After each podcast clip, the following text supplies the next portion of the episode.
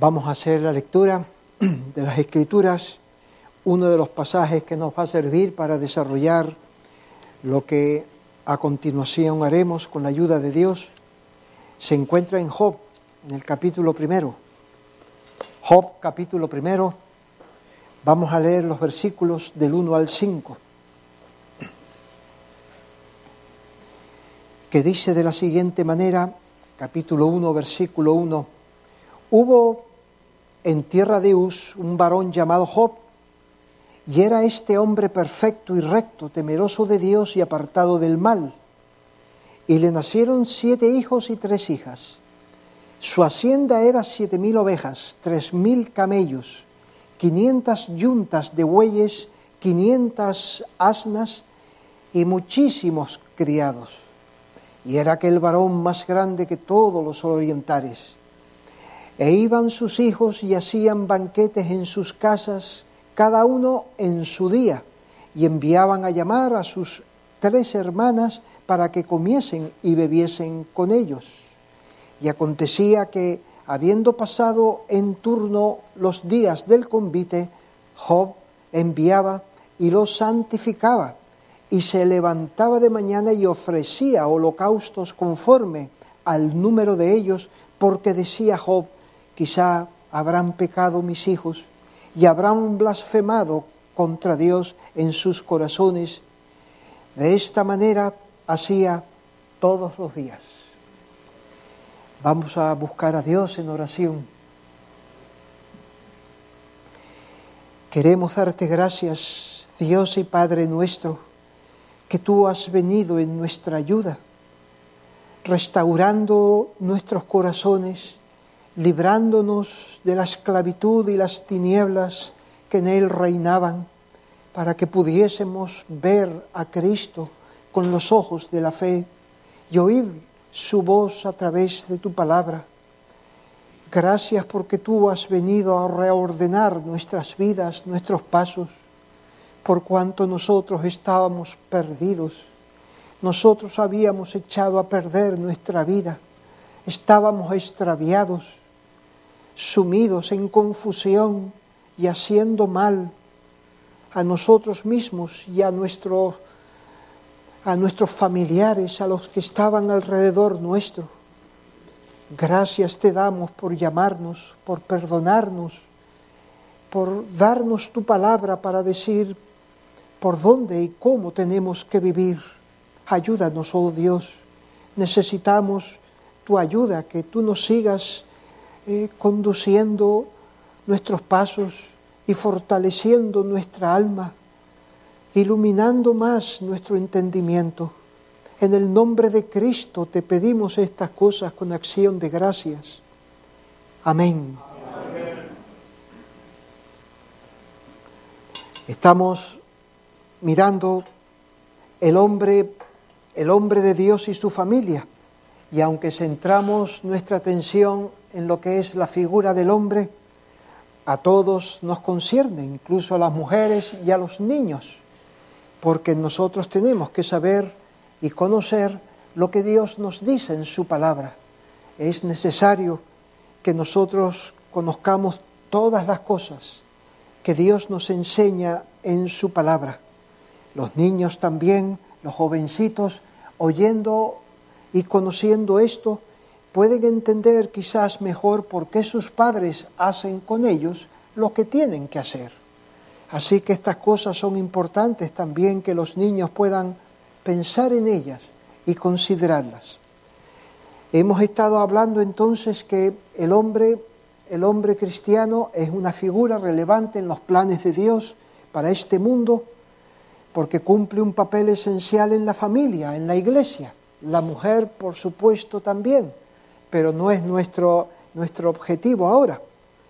Por eso estamos orando que Dios dé hombres a la iglesia, hombres como los que pidió Pedro cuando se vio en aquella situación delicada, según nos narra Hechos capítulo 6, hombres que fuesen llenos de el Espíritu Santo, llenos de sabiduría, con buen testimonio, esos hombres serían de ayuda a la iglesia. ¿Dónde se forjaron esos hombres? ¿Dónde se desarrollaron esos hombres así? pues no en un monasterio, no en un seminario, sino en una iglesia, viviendo en la iglesia, bajo el ministerio de los pastores que predicaban asiduamente, cuidando a los suyos bajo la dirección de la palabra de Dios, en la comunión con los hermanos que habían en esa iglesia y allí asistiendo a sus reuniones y cuidando la comunión con todos, ocupados por supuesto en sus asuntos también cotidianos que cada uno tendría que atender. El factor determinante que contribuyó a desarrollar esa característica era, como habíamos hablado, el conocimiento que habían adquirido acerca de Dios. Lo conocieron en su santidad, en su majestad, en su soberanía, en su gracia. Ese es el factor que condiciona el gran cambio de nuestras vidas, así como pasó con Ezequiel, con Pedro, con Pablo, con Isaías, contigo, conmigo, aquellos que hemos conocido a Dios de esta manera. Vamos a ver hoy otro punto, otro punto a modo introductorio como este, ya acercándonos un poco más a los detalles. Los hombres con esta adecuada visión de Dios, cuando Cristo trata con ellos en su gracia, les da este entendimiento, esta manera de oír, de las cosas que se ve en ellos es que se vuelven a su familia, se vuelven a los suyos. El asimilar la verdad de Dios inclina a los hombres a su familia, a los suyos. Entonces, este va a ser el punto que vamos a ver en esta, en esta hora, en esta mañana. Veamos cómo se presenta en la Biblia tal cosa y esto nos ayude a apreciar nuestro deber en la familia. El peso que esto tiene, porque no son pocos los que piensan que el trabajo para el Señor y los asuntos del Señor es lo que uno hace fuera, lo que uno hace en entornos como este, por ejemplo, entre la gente, en distintas ocupaciones, en la iglesia. Eh, eso es como estar más de lleno ocupados en las cosas del Señor. Se ve más, resulta quizás más eh, gratificante, pero el trabajo en casa, ese como que no cuenta, ese como que no, no se estima de esa manera. Pero eso no es así, eso no es así. Entender esto es esencial para cuidar la iglesia, para cuidar la verdad. La familia es el lugar esencial donde el hombre, la mujer, donde los niños se preparan para este mundo. La familia es ese lugar esencial donde los hombres tienen que aprender a aplicar la verdad del Evangelio y aquellos que aprenden tal cosa, aquellos que pueden aplicar el Evangelio en sus casas, serán hombres útiles en la iglesia, incluso de entre ellos se podrán levantar para ser pastores en la iglesia, porque si han aprendido a gobernar sus casas, podrán gobernar la iglesia de Dios también, podrán dirigir la iglesia de Dios. Así que no es poca cosa aprender esto y volverse a su hogar. Veamos entonces este punto, que cuando Dios hace esa obra de gracia en el corazón de los hombres, eh, estos irán viendo cómo deben volverse a su familia. Y lo vamos a hacer de esta manera. Vamos a coger varios pasajes, tres pasajes, ejemplos de, esta, de este punto, y después miraremos algunas aplicaciones. El primero de los ejemplos es el pasaje que leímos al principio, en el libro de Job. Eh, este pasaje que hemos leído del libro de Job nos está presentando a este hombre, cómo era este hombre y qué nivel había alcanzado en su vida espiritual, qué grado de madurez un grado de madurez en verdad notorio. Era un hombre que había adquirido un conocimiento verdadero de Dios y andaba en piedad. Era hombre perfecto, recto, temeroso de Dios y apartado de mal, del mal.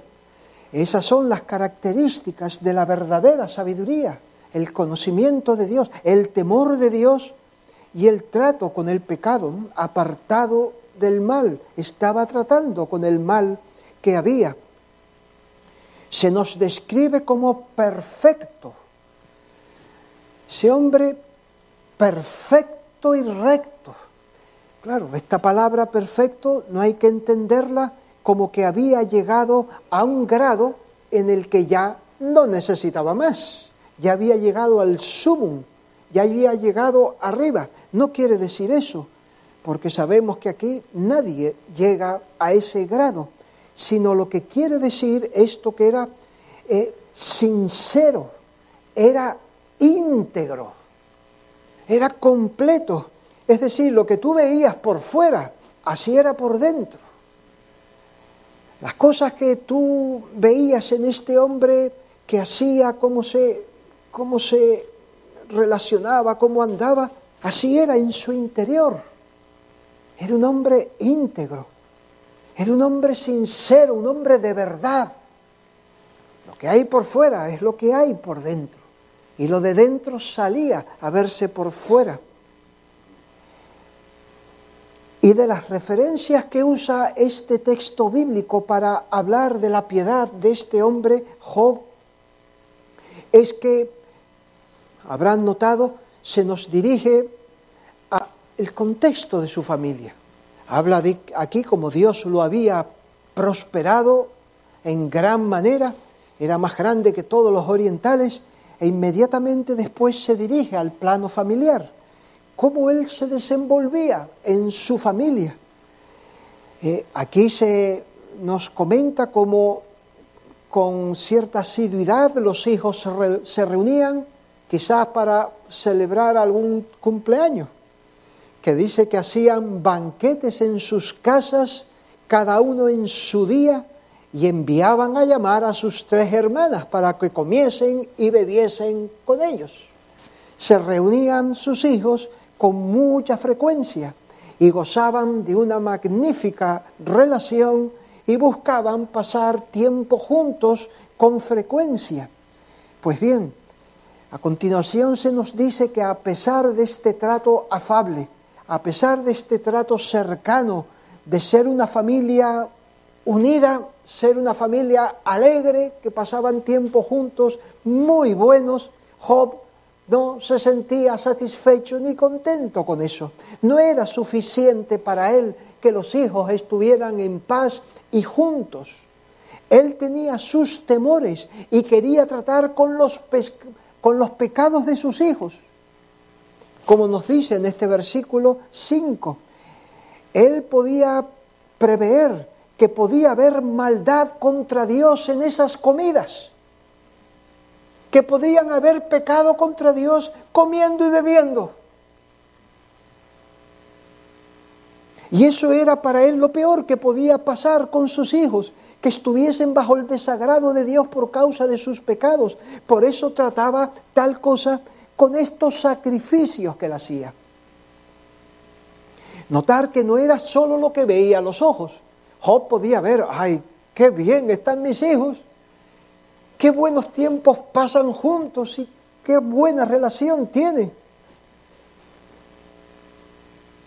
¿Y con Dios qué estará pasando? Se preguntaba Job. ¿Con Dios qué estará pasando? ¿Estarán bien delante de Dios en medio de esas comidas? habrán pecado contra Dios en sus corazones. Porque decía Job en la segunda parte del versículo 5, quizá habrán pecado mis hijos y habrán blasfemado contra Dios en sus corazones. Miren cómo el punto es este, cómo el conocimiento que él tenía de Dios y la relación que él mantenía con Dios le llevaba a mirar y preocuparse por sus hijos de esa manera. Él era el padre. Era el padre.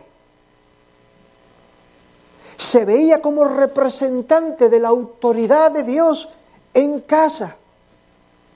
Y ahí estaba, y ahí vivía bajo ese peso, bajo ese compromiso de cuidar de los asuntos de Dios en su casa y con sus queridos hijos, pensando en sus corazones, aunque por fuera todo estuviese bien, pensando en el honor a Dios, que no fuese ofendido Dios en su casa. Por eso no podía pensar que, bueno, están reunidos y están comiendo y están bebiendo y es cosa de chicos, es cosa de jóvenes si hacen esto, si, si se les va, están bien juntos, no están con malas compañías, están en diversiones y pasatiempos sanos. No era suficiente para Job. No era suficiente para Job estar en pasatiempos sanos, con buenas compañías. Él se veía responsable. Él era el Padre. La figura del hombre, la figura del Padre, pero el Padre que conoce a Dios, el Padre que tiene una relación adecuada con Dios y mira el corazón de sus hijos. Y ahí piensa, quizá, quizá, vamos a tratar eso, porque quizá. Un hombre donde Dios ha trabajado en su corazón por su gracia, ha adquirido la conciencia de lo que debe de ser, y ese grado de sabiduría y de piedad se percibe en su casa, en el trato con los suyos, la obra de gracia de Dios en el corazón nos dirige hacia ahí. Ese es el punto. Y este es un ejemplo.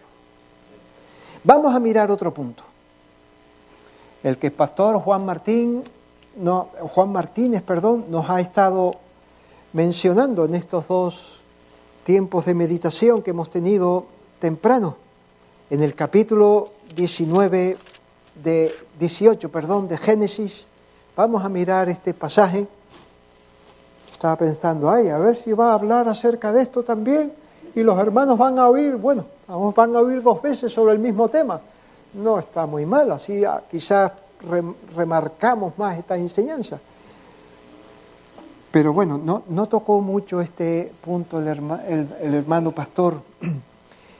Eh, dice en el capítulo 18, después de que Dios hubiese tratado con Sara para prepararla, para que se quedase embarazada y el año siguiente viniese a dar a luz, dice que los varones se levantaron de allí, eran aquellos tres varones, dos ángeles y el Señor. Los varones se levantaron de allí, estoy leyendo Génesis 18 y 16, y miraron hacia Sodoma. Y Abraham iba con ellos, acompañándolos. Miren ese pequeño grupo caminando hacia Sodoma. Y Jehová dijo, soliloquio, Dios empezó a hablar consigo mismo. ¿Encubriré yo a Abraham lo que voy a hacer? Habiendo de ser Abraham una nación grande y fuerte, y habiendo de ser benditas en él todas las naciones de la tierra, porque yo sé poco diferente, ustedes verán si están leyendo la Biblia de las Américas, es un poco diferente este versículo. Yo sé que mandará a sus hijos y a su casa después de sí que guarden el camino de Jehová. Nuestra versión dice, yo sé. Este versículo parece que hay ciertas dificultades para poder traducirlo. Por eso hay un poco diferentes traducciones. Yo sé, ustedes ahí en la versión de ustedes dice, yo lo escogí, lo conocí también, lo conocí. Eh, conocer, Dios conoció, Dios escogió, amó a Abraham, Dios conoció a Abraham. Eh, habla de que Dios tenía una relación especial con él. Este pasaje quizás nos pueda hacer referencia a lo que se dice de Abraham en Isaías capítulo 41. Isaías 41, versículo 8. Pero tú, Israel, siervo mío eres, tú, Jacob, a quien yo escogí, descendencia de Abraham, mi amigo. Abraham, mi amigo. Segunda de Crónicas, capítulo 20, versículo 7. Dios nuestro, ¿no echaste tú los moradores de esta tierra delante de tu pueblo Israel y le diste a la descendencia de Abraham tu amigo para siempre? y la diste a la descendencia de Abraham, tu amigo, para siempre. En Santiago, en el capítulo 2,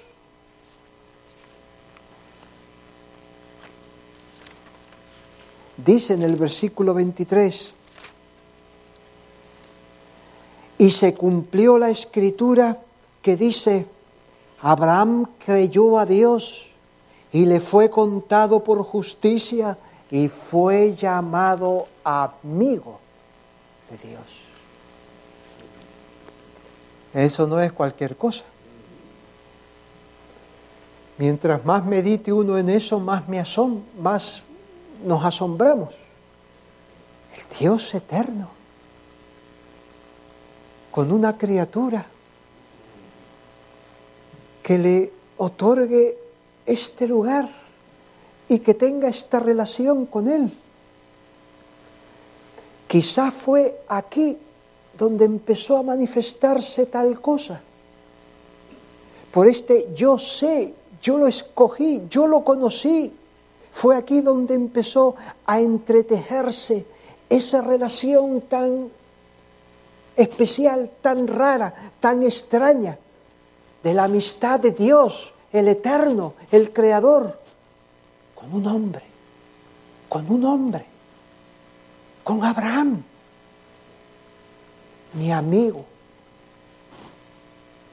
Bueno, ¿y cómo se manifiesta la amistad? ¿De qué manera se da a conocer? ¿De qué manera se exterioriza?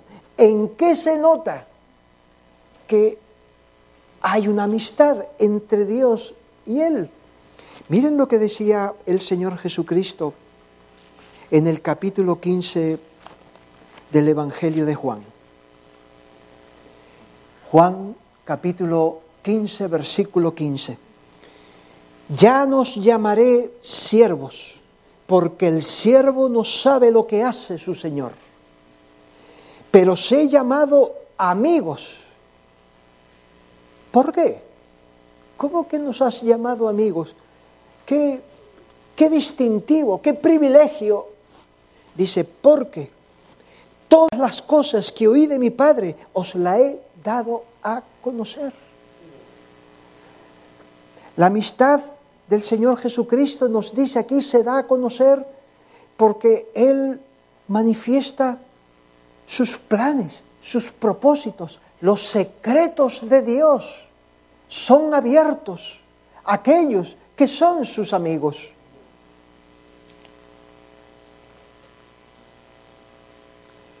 conocer la mente, como decía, suele decir John Owen en sus escritos, conocer la mente de Dios a través de las escrituras, conocer el corazón de Dios a través de las escrituras, porque hay quien conoce las escrituras y quien sabe de las escrituras, pero conoce el corazón de Dios, conoce la mente de Dios Dios le ha dado a conocer a través de la escritura los secretos de Dios.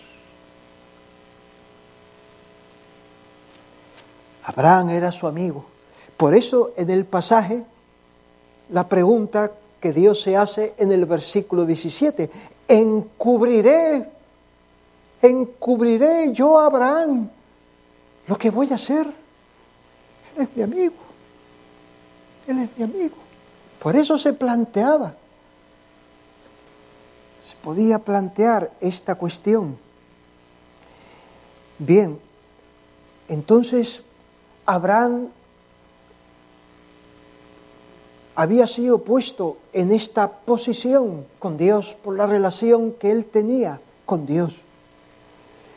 Vemos aquí entonces que eh, Dios dice esto acerca de Abraham y habiendo llegado a esa relación con Dios, ¿qué es lo que Dios destaca que Abraham va a ser? ¿Qué es lo que destaca en su vida?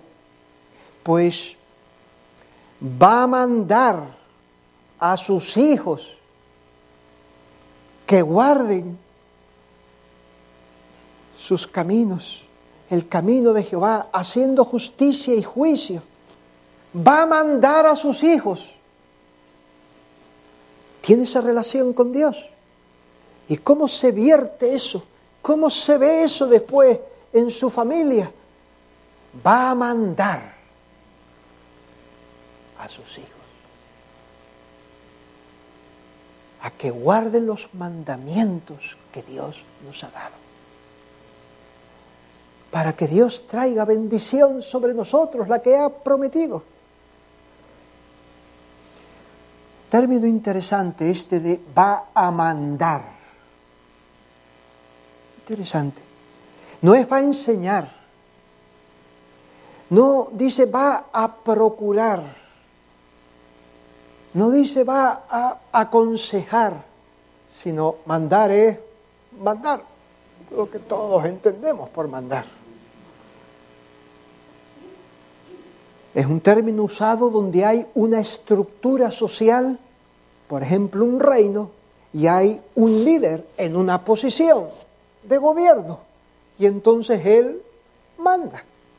En esa estructura social una cabeza y ahí la cabeza manda. Como por ejemplo, mm, mm, Faraón mandó a su gente en el capítulo 12, en el versículo 20. Entonces Faraón dio orden a su gente acerca de Abraham. Eso, Faraón da órdenes, el Faraón manda. O Dios mandó a Noé, capítulo 7 de este libro, versículo 5, e hizo Noé conforme a todo lo que le mandó Jehová. O José a sus mayordomos en el capítulo 44, versículo 1. Mandó José al mayordomo de su casa. Pues así hace Abraham, así haría Abraham con sus hijos. Notar entonces la semejanza con respecto a Job en cuanto a este elemento de esa relación cercana con Dios cómo induce a mirar hacia la familia para tratar con ella según Dios quiere, según Dios pide. Abraham lo hacía como aquel que había sido puesto por Dios también para cuidar los intereses de Dios en medio de sus hijos. Él iba a requerir de sus hijos lo que Dios pedía de él. Entender a Dios como es soberano, su autoridad, al cual nosotros estamos sujetos, te lleva a entender que tú como padre eres el delegado. Dios ha puesto sobre ti la responsabilidad. Dios ha delegado en ti esa posición para que tú hagas con tus hijos lo que Dios está haciendo contigo. Es importante señalar esto. Por eso he enfatizado este concepto, este término de mandar porque hay hombres que profesan la fe de Cristo, que aman a Cristo, que quieren obedecerle, pero no llegan a mandar a sus hijos. No llegan a ese punto. A mandar que guarden el camino del Señor. No demandan tal obediencia a sus hijos. Los deja quizás para no cohibirlos, para que no se sientan presionados o, para, o por el concepto que él tiene, que está bajo, bajo sospecha, eso de ese término de autoridad en nuestra sociedad occidental, yo no sé si aquí también.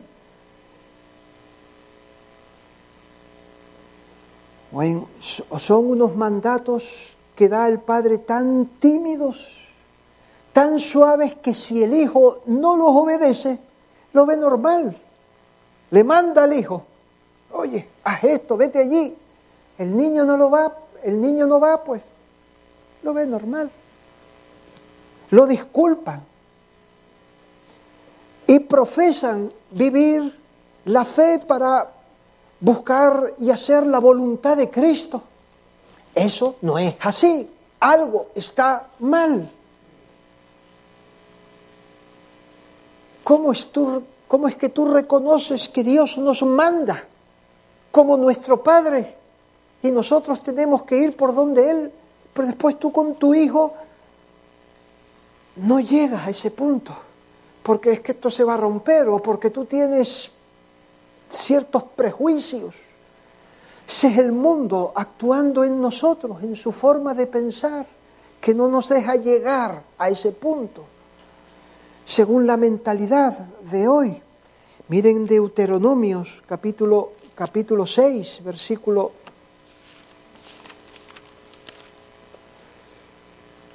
capítulo 6, versículo 6 y 7. Y estas palabras que yo te mando hoy estarán sobre tu corazón y las repetirás a tus hijos. Están sobre tu corazón, yo te las mando. Y entonces tú, a tus hijos. Cuando el padre no se ve en este papel de mandar a sus hijos en el camino de Dios, pero aquí seguramente muchos, aunque hablo así, muchos de, los padres aquí estarán mandando a los hijos en los caminos del Señor. Por eso, niños jovencitos, entienden por qué tu padre les manda las cosas que le están mandando. Porque esto es lo que enseña Dios en su palabra. Y ustedes tienen que agradecer que sus padres, agradecer a Dios que sus padres hagan lo que Dios dice y como Dios dice. Cuando el padre no se ve en este papel, eh, no ha llegado a creer que ese es su lugar. Porque puede pasar eso. El amor solo, solo manda cuando viene cansado y el niño le está molestando y entonces sí manda. Le manda al niño algo porque él está cansado, porque a él le molesta. Pero en el trato asiduo, en el proceso de enseñanza y formación, apenas requiere de sus hijos sujeción a los mandatos de Dios. Hay padres que quedan bloqueados por la insistencia de sus hijos en seguir su camino. Padres que dicen, pero bueno, ¿y, qué voy a hacer yo? ¿Y qué voy a hacer yo? Porque es que mi hijo, ¿cómo que vas a hacer tú? ¿Y quién lo va a hacer? ¿Quién lo va a hacer si no lo haces tú? Tú eres el padre, tú eres la autoridad que Dios ha puesto. ¿Cómo es que tú has llegado a ese punto que no sabes lo que tienes que hacer con tus hijos? Eso no puede ser así. Hay algo que está mal ahí.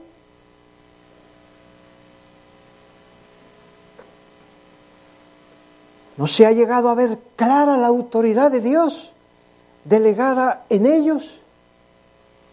Su posición de parte de Dios en casa no se tiene clara.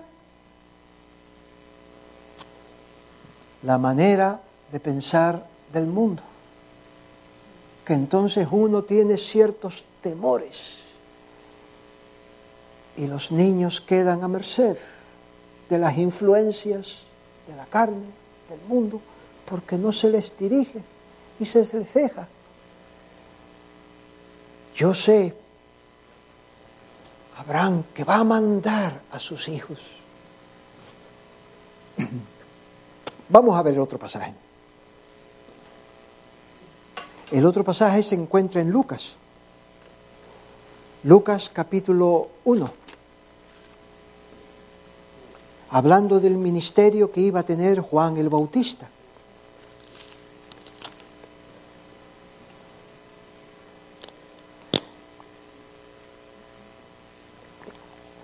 Dice en el versículo 16, y hará Juan el Bautista en su ministerio y predicación que muchos de los hijos de Israel se conviertan el Señor Dios de ellos e irá delante de él con el espíritu y el poder de Elías para hacer volver el corazón de los padres a los hijos y de los rebeldes a la prudencia de los justos para preparar al Señor un pueblo bien dispuesto. Esto entonces es una cita del profeta Malaquías, al final, el último de los versículos del Antiguo Testamento precisamente es este, que hablaba del ministerio de Juan el Bautista y cómo iba a incidir en esos hombres. ¿Qué consecuencia va a tener el ministerio de Juan el Bautista, esa predicación de arrepentimiento para preparar a los hombres para Cristo? Se convertirán al Señor Dios de ellos. Él predicando con el espíritu y el poder de Elías impartirá esas gracias a los corazones de los oyentes. ¿Y qué harán los oyentes? Se volverán a los suyos. Se volverán a los suyos. Como dije, esto es una cita de Malaquías. Si vamos a Malaquías, al profeta Malaquías, quizás hay una razón de por qué esté diciendo esto en el capítulo 4, versículo 6, citándose esto concretamente del corazón de los padres hacia los hijos. El tiempo del profeta Malaquías, según el capítulo 2, versículo 11, era un tiempo donde había matrimonios mixtos. Del pueblo de Dios se casaban con gente que no era del pueblo de Dios. Había también eh, divorcios fáciles. Versículo 14. Mas diréis, ¿por qué? Porque Jehová ha testiguado entre ti la mujer de tu juventud contra la cual has sido desleal, siendo ella tu compañera y la mujer de tu pacto. Habla de divorcios fáciles. En el versículo 11 hablaba de matrimonios mixtos hombres del pueblo de Dios que se casan con hijas que sirven a otros dioses. ¿Quiénes son los que normalmente más sufren en estos matrimonios? Los hijos. ¿Cuán, puede, cuán grande puede ser el trauma en silencio de ese niño que ve que su padre ya no está en su casa, que su padre viene a buscar de vez en cuando. ¿Y por qué papá no está aquí? Y el papá, llevado por su bienestar, quizá hay razones justificadas para divorcios que la palabra de Dios aprueba, pero aún así se piensa en los hijos, se piensan en los hijos, en los tremendos traumas que sufren esas criaturas que necesitan su padre y a su madre ahí. ¿Qué viven ellos? No, no, Él está ahí. Puede normalizarlo o puede traumatizarlo y eso callado por dentro.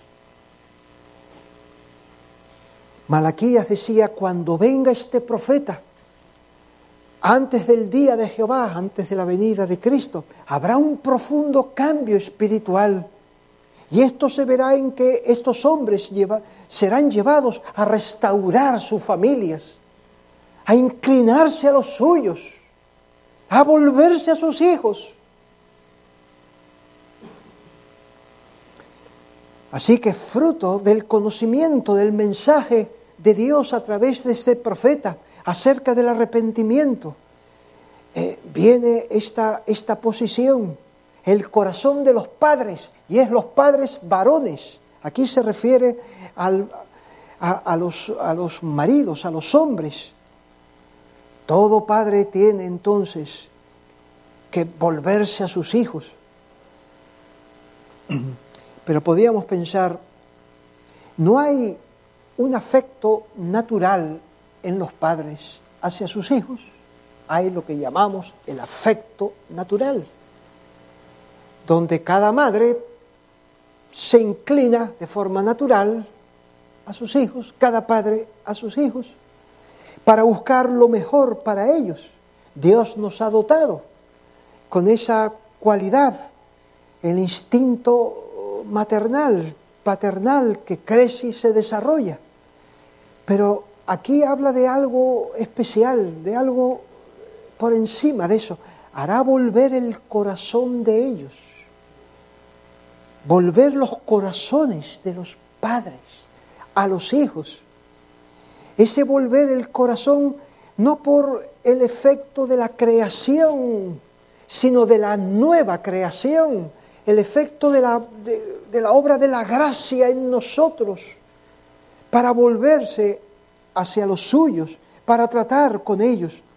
Esto podría explicarse a la luz de lo que dice Tito en el capítulo 2 de su epístola, cuando habla de las mujeres jóvenes, que dice que enseñen a las mujeres jóvenes a amar a sus maridos, que enseñen a las mujeres jóvenes a amar a sus hijos. ¿Cómo que le enseñen a amar? No es algo natural que brota, que fluye como seres humanos, es el instinto maternal, instinto, algo que está ahí en nuestras células, en nuestros genes, sale. No, aquí está hablando de otra cosa. Enseñar, enseñar. No es lo que naturalmente sale. Aprender ahora con ese nuevo corazón, según las maneras, según los mandamientos de Dios, es ver a los hijos de otra forma.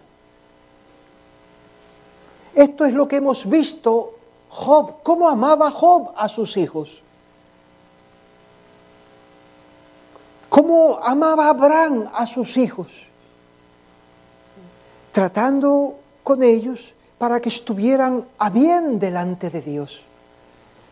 Es, es, la enseñanza que produce la gracia de Dios, la nueva luz de la revelación de Dios en su palabra. Ahora, cómo tratar a nuestros hijos a la luz de lo que Dios dice como Dios nos enseña,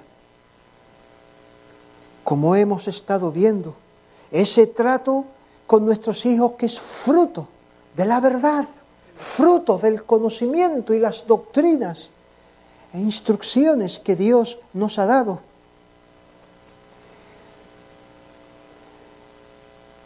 Podríamos decir que no es quedarse mirando a los hijos como mis hijos,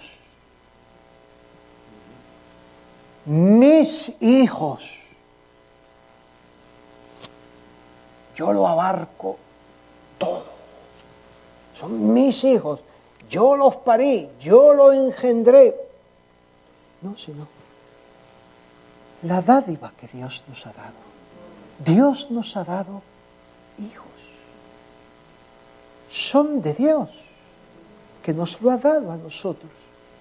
Toda buena dádiva todo don perfecto. ¿Excluimos a los hijos? No. Los hijos, la dádiva de Dios, verlo desde ese ángulo. Para no aferrarnos a ellos y depender de ellos y vivir para ellos,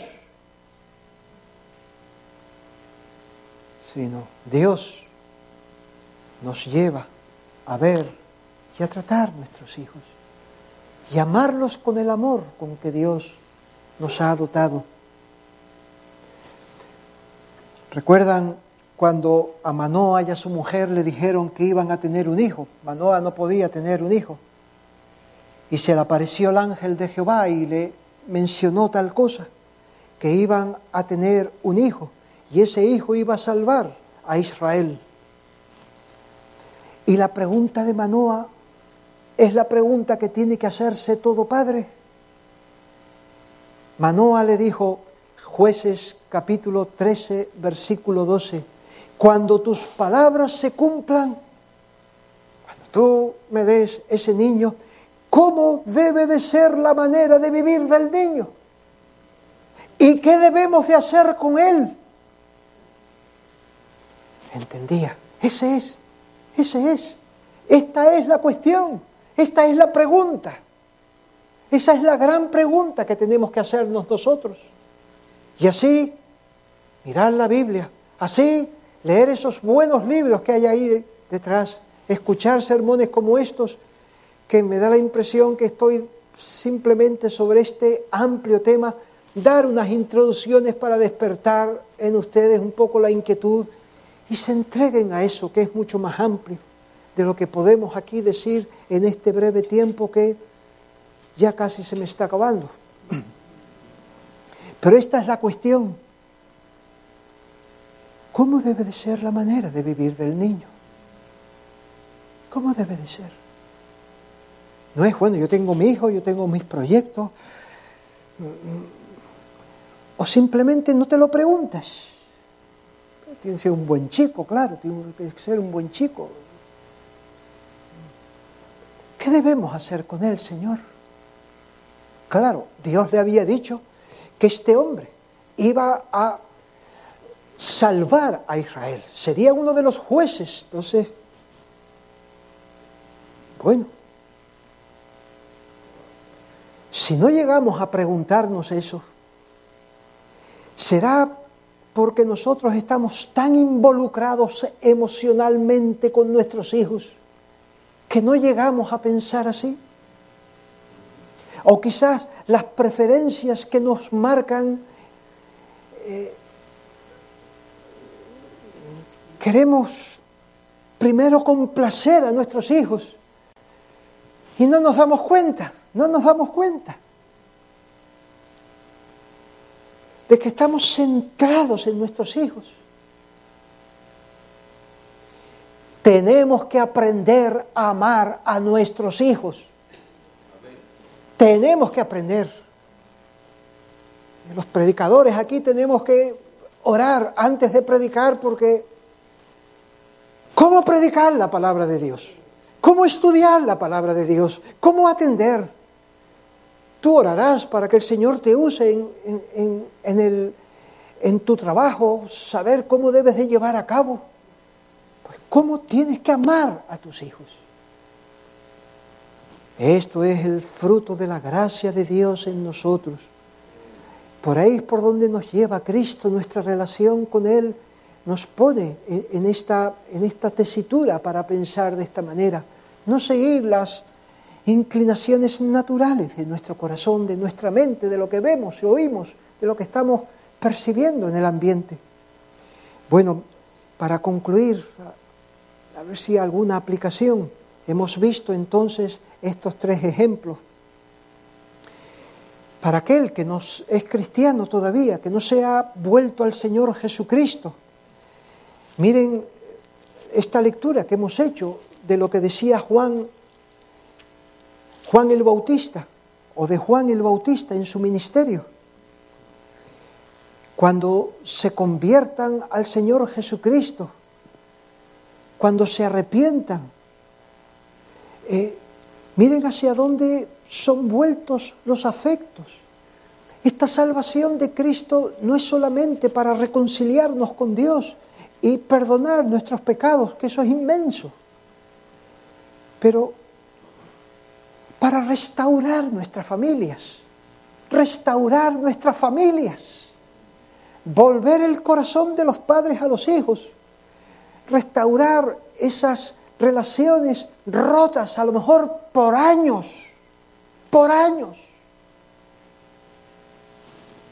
Y ahí se vive con familias rotas, con el abuelo que no se habla con él o quizás con un resentimiento hacia la madre o hacia el padre durante años.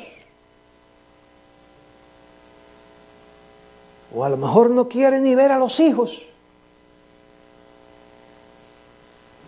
Y se ha hecho a la idea, se ha hecho un callo con eso, si me entiende, o sea, se ha endurecido y ahí vive sin querer ver a sus hijos.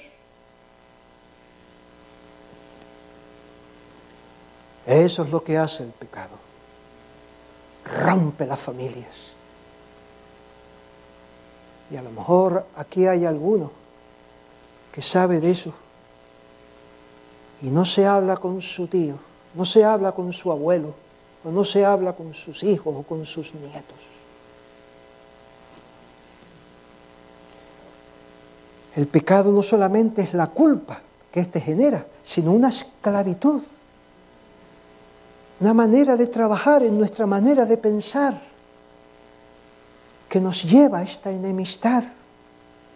Estas son las miserias y las penurias que se viven en la familia durante años, familias rotas. Eso me pasaba a mí con mi madre de las primeras cosas que, aunque yo llegué a conocer a Dios lejos de mi casa, estaba sirviendo en el norte de España, yo sabía que tenía con mi madre y cuando vine a mi casa, ella estaba malita y yo me senté allí y le fui a pedir perdón a mi madre. Le fui a pedir perdón a mi madre. Porque yo vivía con una ella me educaba, ella me enseñaba, ella me, me corregía y yo guardaba rencor. Yo guardaba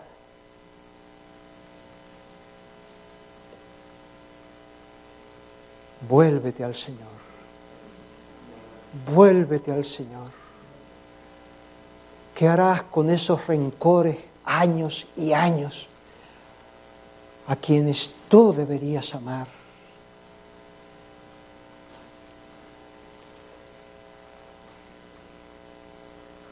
Vamos a dejarlo aquí.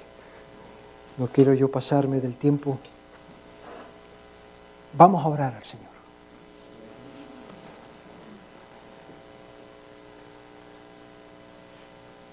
Señor y Padre nuestro, queremos darte gracias por habernos amado, para traernos a ti, para ser de nosotros nuevos hombres, nuevas mujeres podamos honrarte, que podamos amar a nuestro prójimo, a los nuestros. Oh Dios y Padre, que el mundo no marque nuestra manera de conducirnos y de pensar. Líbranos del pecado, líbranos de la esclavitud del pecado, líbranos del rencor, líbranos del odio, líbranos de toda violencia. Ayúdanos, Señor, a amar a los nuestros, a quienes tenemos que amar. Que podamos por tu gracia ser renovados y hacer tu voluntad. En el nombre de Cristo pedimos estas cosas con acción de gracias. Amém. Amém.